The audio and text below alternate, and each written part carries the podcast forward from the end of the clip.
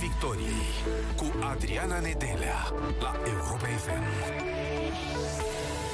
Vă salut, bun găsit! Suntem în direct și pe pagina de Facebook, așadar ne puteți vedea live în studioul Europa FM. Informația momentului, iată cum sună. Potrivit G4 Media, în această seară, președintele României, Klaus Iohannis, s-a întâlnit cu premierul desemnat Nicolae Ciucă și cu președintele PNL, Florin Cîțu. S-ar fi discutat inclusiv scenariul refacerii coaliției cu USR după ce negocierile cu PSD au eșuat. Premierul desemnat Nicolae Ciucă a declarat astăzi că va face tot ce este posibil omenește ca să formeze un guvern în mandatul său, dar a lăsat calea deschisă și pentru depunerea mandatului, dacă nu găsește sprijin. Când oare? Când se va încheia această criză politică? Florin Cîțu, președintele PNL, vorbea astăzi despre iresponsabilitate. USR arată iresponsabilitate și ar trebui să voteze acest guvern minoritar. Toate opțiunile sunt pe masă, spune Florin Cîțu, inclusiv alegerile anticipate. Vă întrebăm pe voi astăzi cum trăiți în pandemie și cum vă afectează această criză politică. România între criză sanitară și degringoladă politică și de unde oare vine salvarea noastră? Voi în cine aveți încredere? 0372069599 este numărul de telefon pe care îl puteți apela pentru a intra în direct cu noi în Piața Victoriei. Actorul Marius Manole este acum alături de noi în Piața Victoriei. Te salutăm, Marius, mulțumim tare mult pentru că ai acceptat invitația noastră. Bună seara, bine v-am găsit! Noi ne întrebam mai devreme, eram alături de Radu Constantinescu, oare cum se simte pandemia asta din teatru? Tu, actorul Marius Manole, cum simți pandemia și criza politică? Pentru că nu știm care lasă urme mai adânci. Putem spune pandemia, dar criza politică ne împinge și doare și aceasta. Păi, criza politică accentuează efectele pandemiei, adică e mai rău pentru că e rău în țară. Și dacă aveam un guvern responsabil și dacă aveam niște oameni responsabili și nu populiști și dacă interesa pe cineva cu adevărat oamenii și situația țării, economică și așa mai departe, guvernul care a fost, inclusiv președintele țării, ar fi luat niște măsuri nepopuliste, adevărat. Oricum au pierdut procente, deci probabil că ar fi pierdut mai mult, dar cred că am fi ieșit cu fruntea sus de aici și poate că n-ar fi pierdut mai mult. Bine, noi n-am fi avut temne de comparație, adică noi ne-am fi dat seama cât de rău ar fi putut să fie dacă ar fi fost bine. Dar altfel, dacă oamenii se gândeau din aprilie, de când știam că va veni valul 4, dacă oamenii nu s-agățau atât. Dacă domnul Cîțu, ce să mai spunem oamenii, că până la urmă ne ascundem de cine ne ascundem, dacă domnul Cîțu nu și-ar fi dorit atât de tare să fie prim-ministru și dacă domnul Iohannis nu și-ar fi dorit atât de tare să fie domnul Cîțu prim-ministru și dacă ei împreună nu și-ar fi dorit atât de tare să fie președintele PNL-ului, situația ar fi stat cu totul altfel. Adică cred că ar fi fost cu totul și cu totul altfel și cred că ar fi fost mult mai bine pentru România și pentru oamenii din țara asta. Nu te inspiră să faci o piesă de teatru pe tema asta? Am făcut și există, se numește Demnitate, am făcut-o la Teatrul Avangardia și chiar cumva despre asta e vorba. Dar da, pare un scenariu prost de film sau de teatru, adică da, prost, realmente prost, pentru că nici măcar nu e o comedie bună. Stăteam acum și ascultam împreună Ultima Veste, cum că, adică tocmai ce ai prezentat, că domnul Iohannis și-ar dori o coaliție. Stai și te întrebi cum se întâmplă, adică unde se întâmplă schimbările astea de pe o oră pe alta și cum își imaginează că totuși toată lumea e proastă, nimeni nu se prinde de nimic și toți suntem... Nici nu-ți dai seama. Îmi pare foarte rău pentru că eu am fost unul din susținătorii domnului Iohannis. Și acum o spun cu regret. Am fost în stradă atunci când au fost alegerile, m-am bucurat enorm atunci când domnul Iohannis a ieșit și acum sigur că trebuie să fac față valului de hate care vine pe Facebook și pe rețelele socializare în care mi se spune: domnul Manole, dumneavoastră spuneați că alegeți-l pe domnul Iohannis, avem o Românie nouă. Ba da, eu spuneam. Am greșit. E adevărat că n-aveam de unde să știu, că nu sunt mama Umida. Părea soluția bună pentru România. N-a fost.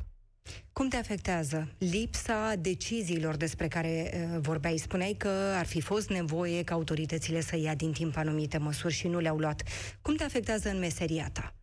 Păi, ne afectează pentru că toate spectacolele mele s-au suspendat, pentru că la teatru jucăm cu 30% din sală, pentru că oamenii se îmbolnăvesc în teatru din ce în ce mai mult. Am avut un caz de o distribuție cu 8 oameni care au ținut morții să scoată o premieră, ceea ce iarăși o prostie din partea mea, dar omul când e prost, e prost. S-au îmbolnăvit cu toții, după aia fiind 8 oameni, fiecare în alte distribuții, nu s-au mai putut juca spectacolele, s-au suspendat pe capete toate spectacolele. Am ajuns la concluzia că în această perioadă trebuie jucate spectacole cu distribuții foarte mici, ca fiecare actor să stea în cabina lui, să nu aibă nevoie de machiaj, să ne facem singuri, să ne îmbrăcăm, să ne dezbrăcăm, să ne schimbăm, să ne coafăm, să ne machiem, ca să nu mai aducem alți oameni în jur din corpul tehnic. În corpul tehnic înjumătățit și oamenii muncesc mai mult pentru că na, așa e. Și așa încercăm să continuăm activitatea, pentru că teatrul nu are voie să moară și nu trebuie să fie lăsat. La noi în teatru e o regulă, numai dacă ești pe patul de spital aproape mort poți să pleci de la teatru. Altfel, trebuie să stai acolo. Noi așa vedem meseria asta, ca pe o meserie de războinic. Și atunci noi nu renunțăm. Ne-a durut foarte tare când am fost închiși cu totul, pentru că practic am rămas fără meserii, dar acum teatrul e strânsă legătură cu tot ce înseamnă economia țării, adică e important ca oamenii să-și poată permite un bilet la teatru, e important ca oamenii să poată veni în familie sau să vină de 2, de 3, de 4 ori la teatru pe lună, să nu fie nevoit un om să aleagă între o carte și un spectacol de teatru sau între a mânca și a cumpăra o carte. Dar bine, în România, în ultimii ani, se întâmplă des lucrul ăsta, acum din ce în ce mai mult. Dar teatrul s-a adaptat. Cum merge teatrul online? Teatrul online merge bine, merge foarte bine. Am făcut-o, nici n-am crezut că o să fiu în stare, cu niște colegi de-ai mei, am făcut o platformă care se cheamă Prin picior de play, cu Y la final, Prin picior de play, și acolo încercăm să facem toate spectacolele. Am avut și public deja, am avut și 7.000 de spectatori la spectacolul Oscar și Tantiroz. Și surpriza mare a fost că acest teatru folosește foarte tare oamenilor din afara țării, din diaspora, care erau dornici să audă limba română, să cunoască actori tineri pe care nu i-au prins în țară când au plecat, să-și revadă idolii de atunci de când au plecat din țară, pe care au lăsat în țară. Și acum jucăm și încercăm ca odată la 3 săptămâni să asigurăm un spectacol. Și oamenii ne caută și ne scriu. Sunt oameni care oricum nu puteau să meargă la teatru pentru că nu puteau să deplaseze. E complicat pentru ei. Acum, iată, sunt oameni nevaccinați care nu pot ieși la teatru oricum, pentru că după ora 10 nu mai e voie să circuli, deci spectacole se termină și după 10:30, așa că stai în confortul casei tale și... Bine, n-aș încuraja, pentru că am abținut o perioadă foarte mare să mă pronunț, să am o părere legată de ce înseamnă vaccin și nevaccin, de vaccinați și nevaccinați, și mi-am dat seama că e o prostie, pentru că trebuie să ne vaccinăm. Eu m-am vaccinat, dar am zis că fiecare om are dreptul să aleagă, dar are dreptul să aleagă când e vorba numai de sănătatea lui. Dar când suntem toți în aceeași oală și toți trebuie să luăm aceeași măsuri ca țara să meargă mai departe, ca noi să fim sănătoși într-o țară, atunci nu mai e cale de... Intri în politică, Marius? Iată, a trecut un înger. E pe bune? E o discuție, da. E un gând care mă macină în ultimul timp. Cred că e din ce în ce mai mare gândul ăsta și din ce în ce mai mare dorința. Și da, cred că aș vrea să văd. Vreau să văd unde se împiedică lucrurile. Vreau să văd ce nu funcționează și cum de cineva care e... dornic să schimbe, care e cineva care dorește binele, dacă e cineva care nu fură, nu are nevoie de nimic decât să facă bine acolo unde va fi, vreau să văd unde îi se pun piedici și unde se întâmplă nebunia asta. Și sunt foarte curios dacă voi rezista curat, pentru că am prieteni care au intrat extrem de curați, extrem de dorniți să facă numai lucruri bune și acum îi regăsesc după niște luni. Și cum sunt? E foarte ciudat, pentru că au înțeles că nu poți să faci și că trebuie să dai mâna și cu dracu ca să treci puntea și că trebuie să nu ai principii foarte solide, pentru că principiile foarte solide nu rezistă și atunci ești izolat undeva și apoi exclus, că trebuie să ai părerile care trebuie, dacă vrei să... Uh-huh. Problema este că dacă aș intra în politică, eu n-aș vrea că eu nu vreau să ajung nimic. Adică nu vreau, am casă, am mașină, am o carieră, am tot ce-mi trebuie, eu n-aș vrea adică n-aș avea de ce să spun, da, domnul Cîțu, da, domnul Orban. Nu, probabil că m-aș certa cum am certat și cu domnul Caramitru, Dumnezeu să-l odihnească, și probabil că aș ieși din politică fix cum am intrat, la 3 luni, probabil, nu știu. Nu știu politică și toată lumea îmi spune, dar ce politică știi, rămâi tu pe scena ta, ce politică știi tu? Acum eu vin și vă întreb câți din politicienii noștri știu politică? Câți? Adică unde sunt? În afară de cei care au făcut studii politice, da? În afară. Dar câți sunt de ăștia în guvern? E, toate doamnele, toți domnii ăia din guvern, din parlament, de peste tot, câți știu politică? Ei nu știu limba română, jumătate dintre ei, dar rămite politică. Adică în politică am ajuns la concluzia că trebuie să intre și au voie să intre, pentru că pe rețelele mele socializare tot timpul spune lumea, băi, ne mai trebuie alt prost pe lângă atâția proști, măi mucosule, stai pe scena ta și așa ai un pic de talent. Domnul Caramitru, juniorul, care mi-a zis că sunt un Michel și că toată viața am tins să am funcții. Care sunt funcțiile alea pe care le-am avut eu? Nu știu și nu știu. Puteam să le am, dar nu mi-am dorit niciodată. Acum... mi se pare că țara e într-un dezastru așa de mare că toți ăștia care stăm pe margine și criticăm, cred că ar trebui să mergem să ne implicăm realmente, să intrăm și să spunem, domnule, de ce? Să facem acolo, să contribuim. Altfel, de pe margine e foarte ușor. Actorii n-au voie să intre în politică, mi s-a spus. Bun, atunci cine are voie? Profesorii au voie să intre în politică? Medici au voie? Cine are voie? Adică cine să intre în politică dacă noi nu? Când vei intra în politică? Nu știu. E o discuție lungă, habar n-am. A fost șocul ăsta cu Ministerul Culturii, care s-a întâmplat acum cu propunerea domnului Dacian Cioloș. De ministru. Da, de Ministrul Culturii. Sigur că m-am speriat, după care am stat și m-am gândit că în ultimii 30 de ani, în afară de 2-3 miniștri ai culturii, noi n-am avut miniștri ai culturii. Nu am avut. Adică n-am avut unul care să se priceapă la asta. Și am zis, ok, hai să vedem. Intrăm și vedem ce se întâmplă. În USR te gândești să intri? Cel mai probabil da. Uh-huh. Cel mai probabil da. Păi n-ai unde în altă parte, nici dacă ai vrea. N-ai avea, că avem 4 partide de toate. Și ai ceva discuții cu cei de la USR în prezent? După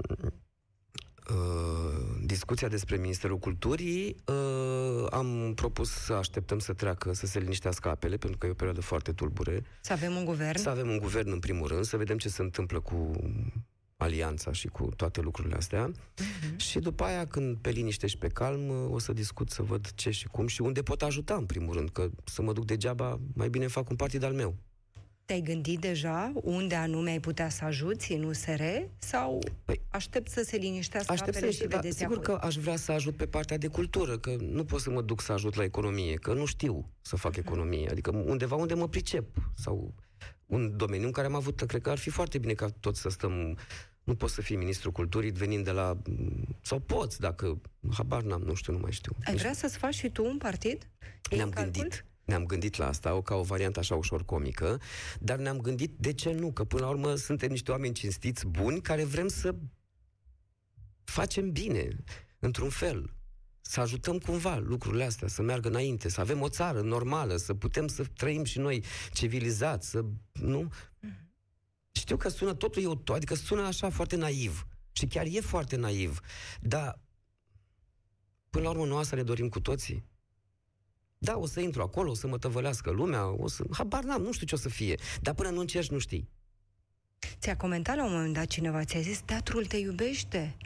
Și tu i-ai și răspuns și ai spus, da, nu vreau să fiu iubit. Da. Uite, spune bine că a ieșit Moise Guran din USR. Da, omul s-a dus, a încercat, a ieșit. Nu i-a plăcut ce a găsit acolo, poate nu s-a înțeles, poate că așteptările erau altele și a ieșit. Dar a încercat. Pentru că orice om normal care simte că poate face ceva sau că vrea să facă ceva, încearcă. După aia spune, cum rinse, cu mâine ridicate, învins și spune, domnule, m-a învins sistemul. Deci, na, asta e, dar până nu, degeaba stau eu și comentez pe Facebook, degeaba zic eu că acolo, când până nu mă duc și muncesc și trag la o căruță. Ce te atrage în USR? De ce crezi că e diferit, spui tu, USR de PNL, de PSD? Pentru că știu niște oameni de acolo în care am foarte mare încredere, pentru că știu că sunt profesioniști, fiecare pe meseria lor. E important pentru mine ca un om politic să vină dintr-o carieră, să aibă o carieră importantă, să fi muncit pentru ceva, să știe ce înseamnă să muncești, să-ți dorești și să cucerești niște vârfuri și să ajungi într-un vârf și după aia de acolo încolo, da, poți să te dăruiești și alte meserii. De obicei, în partidele astea pe care le avem noi de mult la putere, sunt oameni care nu prea au meserii și nici n-au făcut meserii. Ei, dacă de-aia își agață așa de tare, că dacă îi dai, pe mine dacă mă dai afară mâine din politică sau renunț la politică, mă întorc înapoi la meseria mea, că am o meserie pe care știu să o fac cât de cât bine, nu mor de foame. Ei, majoritatea de acolo e foarte complicat cu ei, pentru că dacă îi dai de acolo, trebuie să-i pui în altă parte. Și așa se și întâmplă. Îl scoți de la economie, îl pui la interne. Îl scoți de la interne, unde îl punem? La cultură. Păi, dar nu știe de cultură. Lasă-l pune la cultură de încolo. Și în USR am încredere în Drulă, am încredere în Stelian Ion, am încredere în... Sunt oameni pe care am verificat, am fost alături de ei în campanie, știu toate mizerile care se spun, de toate fake news-urile, am încredere în mult, am încredere în Dacian, am încredere în Barna, am încredere în oamenii ăștia. Adică știu că poate nu sunt cei mai buni politicieni, poate sunt cei mai orgolioși, poate că au multe, dar știu că sunt oameni cinstiți. Ne spui că în momentul acesta decizia ta e luată doar că aștepți liniștirea apelor pe scena politică. Cumva da. Deci e prima dată când spun asta. E cert. Putem spune acum că Marius Manole va intra în politică. Da, s-ar putea ca într-o dimineață să mă trezești, să spun, stai puțin, de ce îmi trebuie mie asta când eu pot să stau liniștit la mine acasă și să-mi văd de câinele meu și de asta? Nu știu. Nu e 90, nu e 100% cert, dar un 80%. Sunt foarte curios și eu toată viața am încercat lucruri care sunt imposibile. Și dacă tu îmi spui mie că eu nu pot să joc 5 spectacole pe zi, eu îți arăt că pot să joc 5 spectacole pe zi. Și dacă tu îmi spui mie că n-am ce căuta acolo, eu mă duc și vreau să văd. De ce nu pot căuta acolo? Ce n-am? Adică, de ce doamna Grapini da și eu nu? Sigur, o comparație ușor. Iertați-mă, nu râdeți în studio, vă rog. Marea ta... nu știu, doamna Grapini, am auzit la televizor înainte să plec, nu că am o problemă, Doamne ferește. Marea ta temere fiind aceea că o să ajungi, poate, sau asta vrei să afli, da, dacă vei ieși din politică, în cazul în care vei ieși, murdărit. Sau dacă dai mâna cu dracu, spuneai tu. Da. Și vreau să înțeleg de ce dai mâna cu dracu. Adică aș vrea să înțeleg și asta. Da, sunt curios. Adică sunt foarte curios cum cineva dintr-un partid ca PNL-ul poate 4 ani de zile să spună că ciuma roșie e ciuma roșie și că a dus țara de râpă și într-o secundă să gândească că are nevoie de sprijinul ciumei roșii și să meargă și să negocieze. Ce să negociezi cu cineva cu care tu ai spus că n-ai aceleași principii și aceleași valori? Pentru ce să negociezi? Ca să ajungă un guvern? Ca să faci un guvernare doar de dragul de a nu mai primi USR-ul la putere? Doar ca să ce? Ca să nu mai vorbesc de UDMR-ul ăsta care pe mine mă scoate din sărite de fiecare. N-am nimic cu ungurii, sunt prieten cu ei, am o groază. Dar nu se poate să fii un partid atât de parșiv. Tot timpul. Tot timpul tu să fii ca șarpele la care să strecoară până ca viermele de măr. Unde e bine, acolo să te duci tu să mănânci. Nu se poate. Ce ai vrea să schimbi, Marius, odată intrat în politică? Ce vrei să faci? Sunt multe lucruri și sigur că acum eu n-am o... Oamenii au dreptate, eu nu știu politică și într-adevăr e mult de... Când a fost propunerea Ministerul Culturii, gândiți-vă că am avut un vraf atâta de studiat într-o noapte să văd care e programul de guvernare al USR-ului pe cultură, ce și-au propus, ce e de făcut, ce instituții, ce trebuie schimbat și așa mai departe, care sunt proiectele în derulare, care s-au oprit, care s-au blocat, care... Sunt multe... Acum... Sunt multe de schimbat. N-aș putea să spun, domnule, ce să schimb eu? Ce să schimb? În teatru aș schimba legea managementului, de exemplu, dacă mă întrebați pe mine. Care este veche și care este foarte dăunătoare acestui sistem, care a dus de râpă teatrul românesc. L-a îngropat pur și simplu. Noi am avut un teatru extraordinar. Era Moscova și noi. Și nu mai suntem acolo. Pentru că 30 de ani ne-a plăcut să... Nu ne bazăm pe meritocrație și să păstrăm sistemul ăsta învechit doar ca să fim safe tot timpul. Colegii ce-ți spun? Colegii de la teatru, când au auzit că te gândești să intri în teatru, în politică. Cu colegii de la teatru nu m-am întâlnit prea des, pentru că nu ne mai întâlnim prea des. Nu știu ce părere. Probabil că majoritatea m-ar susține, pentru că dacă e să o luăm la modul ipocrit, toți ar crede că dacă o ajunge acolo cândva, o să aibă și ei ceva de un beneficiu. Că așa ne gândim toți, când ai un prieten care... Și tu atunci o să dai mâna cu dragul și da, și o să fac... Nu o să fac asta. E foarte complicat. Eu am fost într-o conjunctură așa în care colegii m-au rugat, am fost șef de sindicat la Teatrul Național. Și a fost foarte complicat. Adică a fost ceva... S-au rupt prietenii de o viață, adică pur și simplu ne-am despărțit pentru că aveam viziuni diferite și mi-am dat seama că da, e foarte complicat să fii cum e USR-ul, să ai niște păreri de care să ții ca un catâr și să nu vezi nuanțele. E complicat. Adică trebuie să înveți să vezi nuanțele. Dar una e să vezi nuanțele și alta e să te duci cu totul în partea cealaltă. În criza actuală, în criza politică, tu cum crezi că s-a ajuns? De ce am ajuns aici? În momentul în care voi mergeți la teatru, jucați și online, vă vedeți de meserie, sunteți din ce în ce mai buni, vă vedeți de viață și vedeți tot întreg acest circ politic, pentru că altfel nu-l putem numi, în pandemie, în zilele în care nouă ne mor sute de oameni și avem atâția în secțiile de terapie intensivă, nouă ne cade guvernul și acum moțăim și nu știm ce avem de făcut. Cum refacem stabilitatea? La ce se gândesc actorii? Păi, actorii săraci au fost învățați să nu gândească în zona asta. Cei mai mulți dintre noi s-au ferit să gândească în zona asta politică, pentru că noi tot timpul ni s-a spus că actorii n-au dreptul să facă politică, că actorii nu trebuie să fie implicați, pentru că noi avem public din toate părțile, și de la PSD, și de la USL, și de la ce partid mai există, și atunci tu nu ai dreptul să faci asta. Și actorii sunt niște oameni foarte fricoși prin excelență. Nu știu de ce, nu mă întrebați de ce.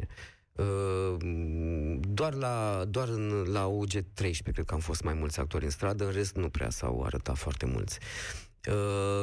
Și de asta actorii acum se uită, nu comentează, pentru că pierd public. Eu, de principiul meu a fost că nu asta e criteriul. Dacă tu vii la teatru ca să-l vezi pe Marius Manole, actorul, vino. Dacă vii să mă vezi pentru ce fac eu în viața mea particulară, nu mai veni, stai acasă. Deci actorii săraci n-au nicio părere deocamdată, cred. Nu știu, trebuie să întrebăm. Nu pot să mă erigez eu în vocea lor, pentru că nu sunt. Dar de obicei noi nu ne-am implicat foarte tare tagma asta. Tu cum simți publicul și societatea? Crezi că oamenii au dreptate să n-aibă încredere? Da. N-am încredere să mă vaccinez pentru că mesajele au fost haotice și contradictorii. Hai să te întreb. Sunteți vaccinați? Da. Da. Am primit aceleași mesaje? Da. De la același guvern? Da, sigur. În aceleași timpuri? Da. Și atunci noi de ce ne vaccinăm? Suntem mai proști? Adică de ce noi am înțeles mesajul și de ce ei n-au înțeles mesajul? Asta e întrebarea mea. Sigur că a fost o campanie deficitară la multe capitole. Nu n-au abordat cum trebuie lucrul ăsta. Nici n-au explicat, măcar n-a fost o explicație dată normal despre ce înseamnă, ce conține vaccinul ăsta, ce se schimbă în organism, ce nu se schimbă, la ce poate afecta, care sunt... Că mama mea vrea să înțeleagă. Mama mea de la Iași ar vrea să nu se iese vorba cuiva ce conține vaccinul. Nisip la mare, plajă și așa mai departe. Da, mă rog, poetic așa și foarte... Dar n-ajută pe nimeni. Adică niște bani băgați aiurea într-o campanie care n-a folosit nimănui. Ei au mers pe partea emoțională. Românii nu mai au timp de partea emoțională. Românii sunt destul de săraci, de năpăstuiți în momentul ăsta, încât să înțeleagă. Da, pot să cred că n-ai încredere. Dar acum, bun, n-ai încredere în vaccin. Dar nu te sperie gândul că acum când s-au dat restricțiile că nu poți intra la mall, s-au mărit cozile la vaccin? Adică ăsta e rațiunea pentru care te-a convins pe tine să te duci să te vaccinezi, că nu mai poți intra la mall sau la restaurant. Atât de proști suntem.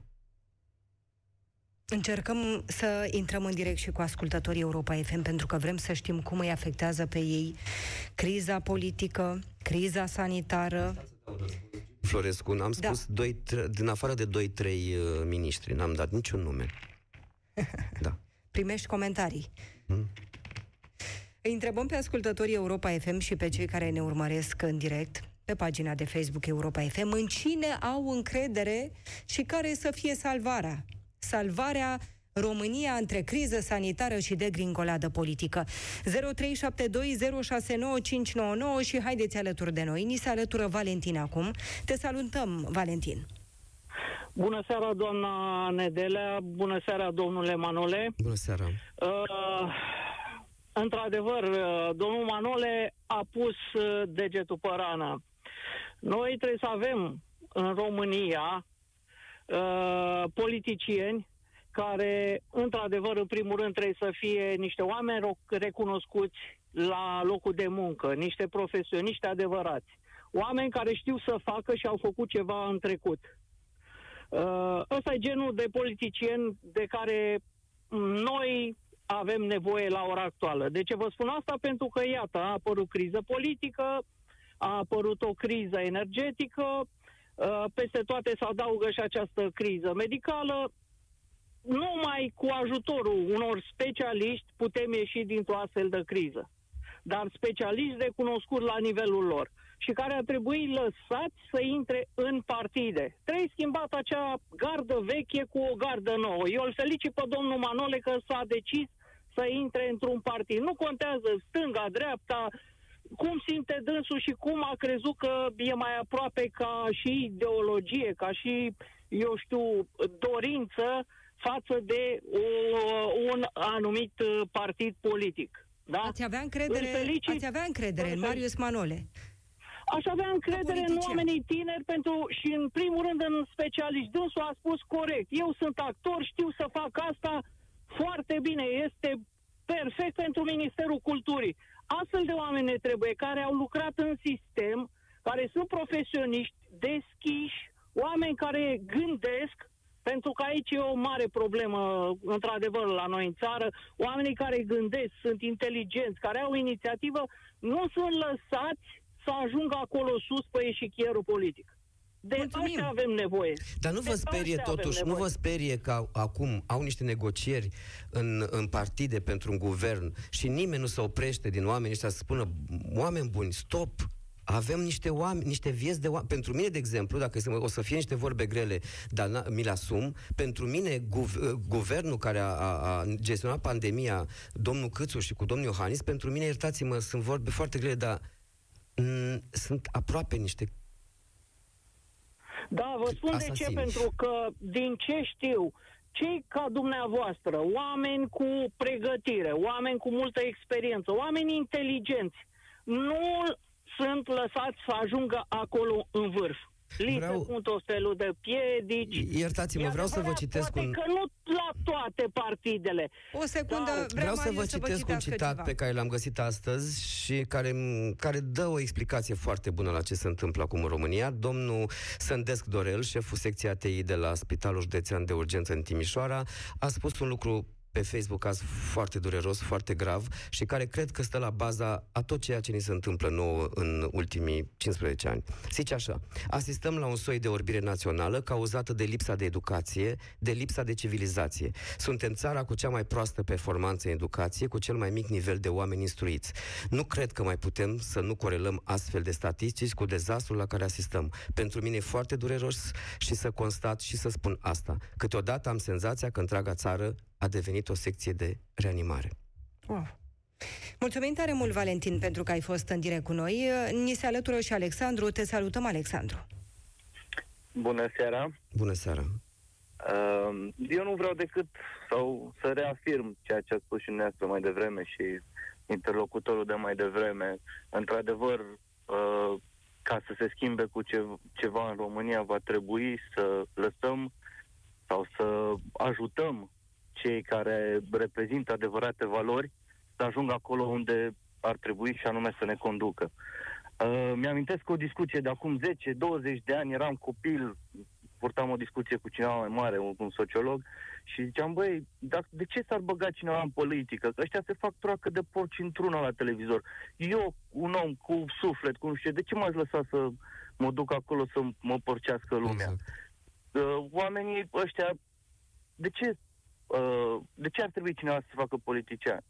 Și zice, măi, un politician ar trebui să fie cel care a reușit să ajungă într-o performanță în domeniul lui, să fie apreciat și respectat de toți de cei din jurul lui, să aibă o casă, o masă, o familie frumoasă și să zică, bă, acum e momentul să dau înapoi comunității. Eu am muncit, exact, sau comunitatea m-a ajutat să cresc unde sunt aici, acum e momentul să dau înapoi și să ofer cunoștințele mele.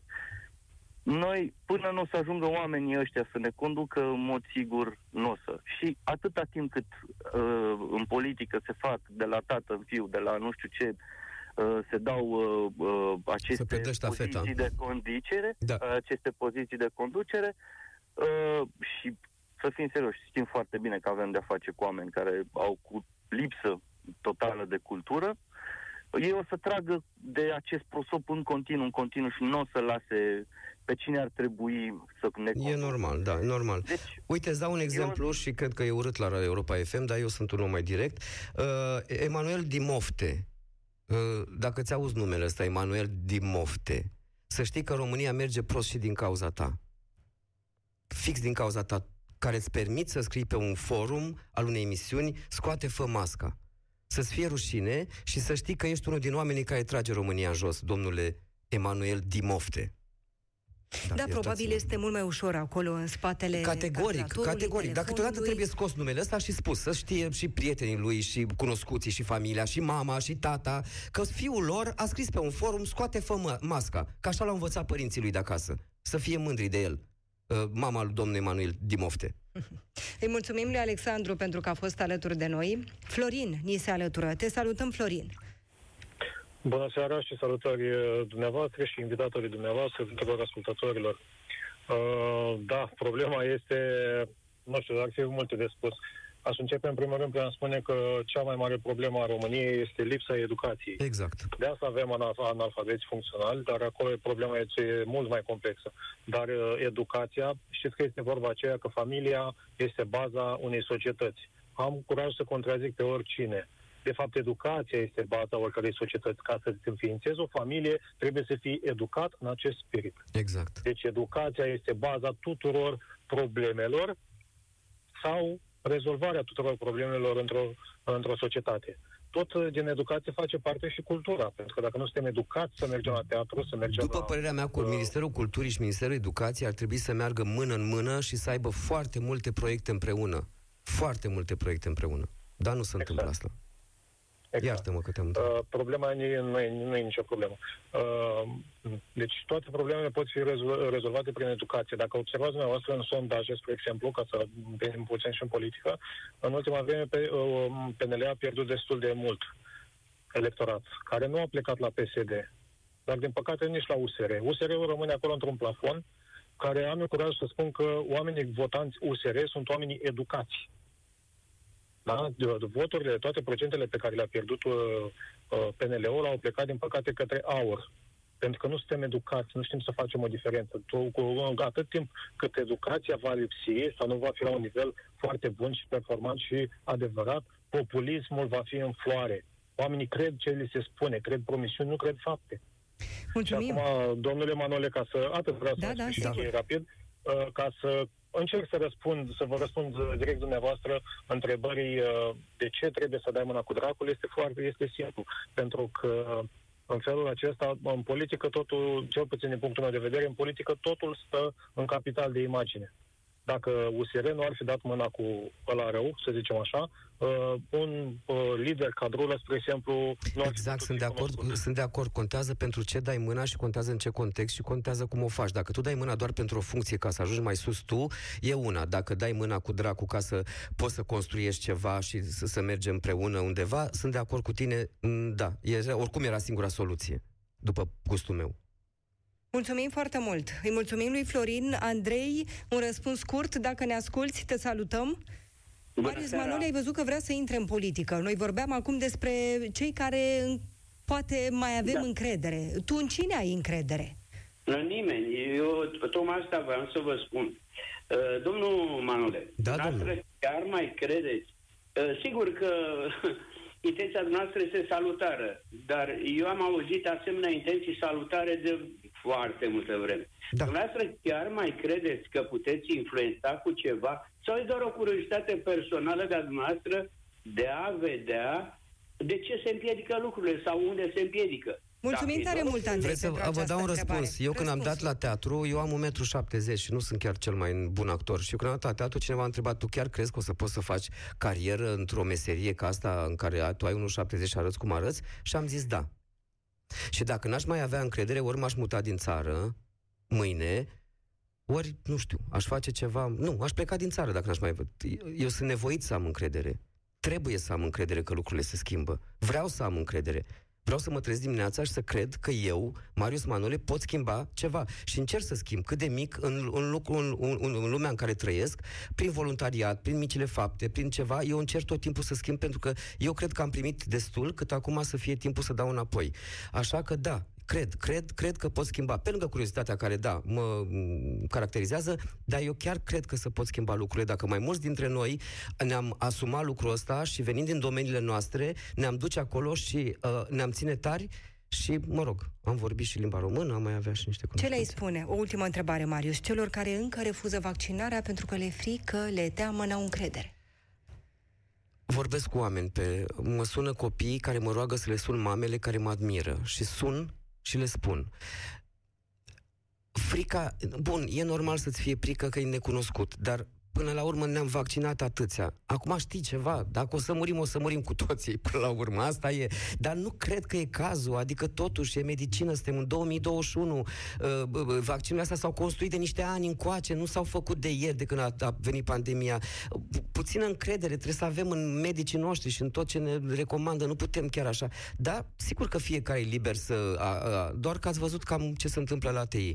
Deci alegeți libertatea dumneavoastră, sănătatea dumneavoastră, doar că alte sute de oameni mor pentru că noi nu ne gândim și la alții. Te așteptăm și cu altă ocazie la radio. Mai vii, Marius, nu-i așa? Vin, sigur că. Mulțumim tare mult. Actorul Marius Manole a fost alături de noi. Ne revedem săptămâna viitoare. Urmează știrile. Rămâneți pe Europa FM.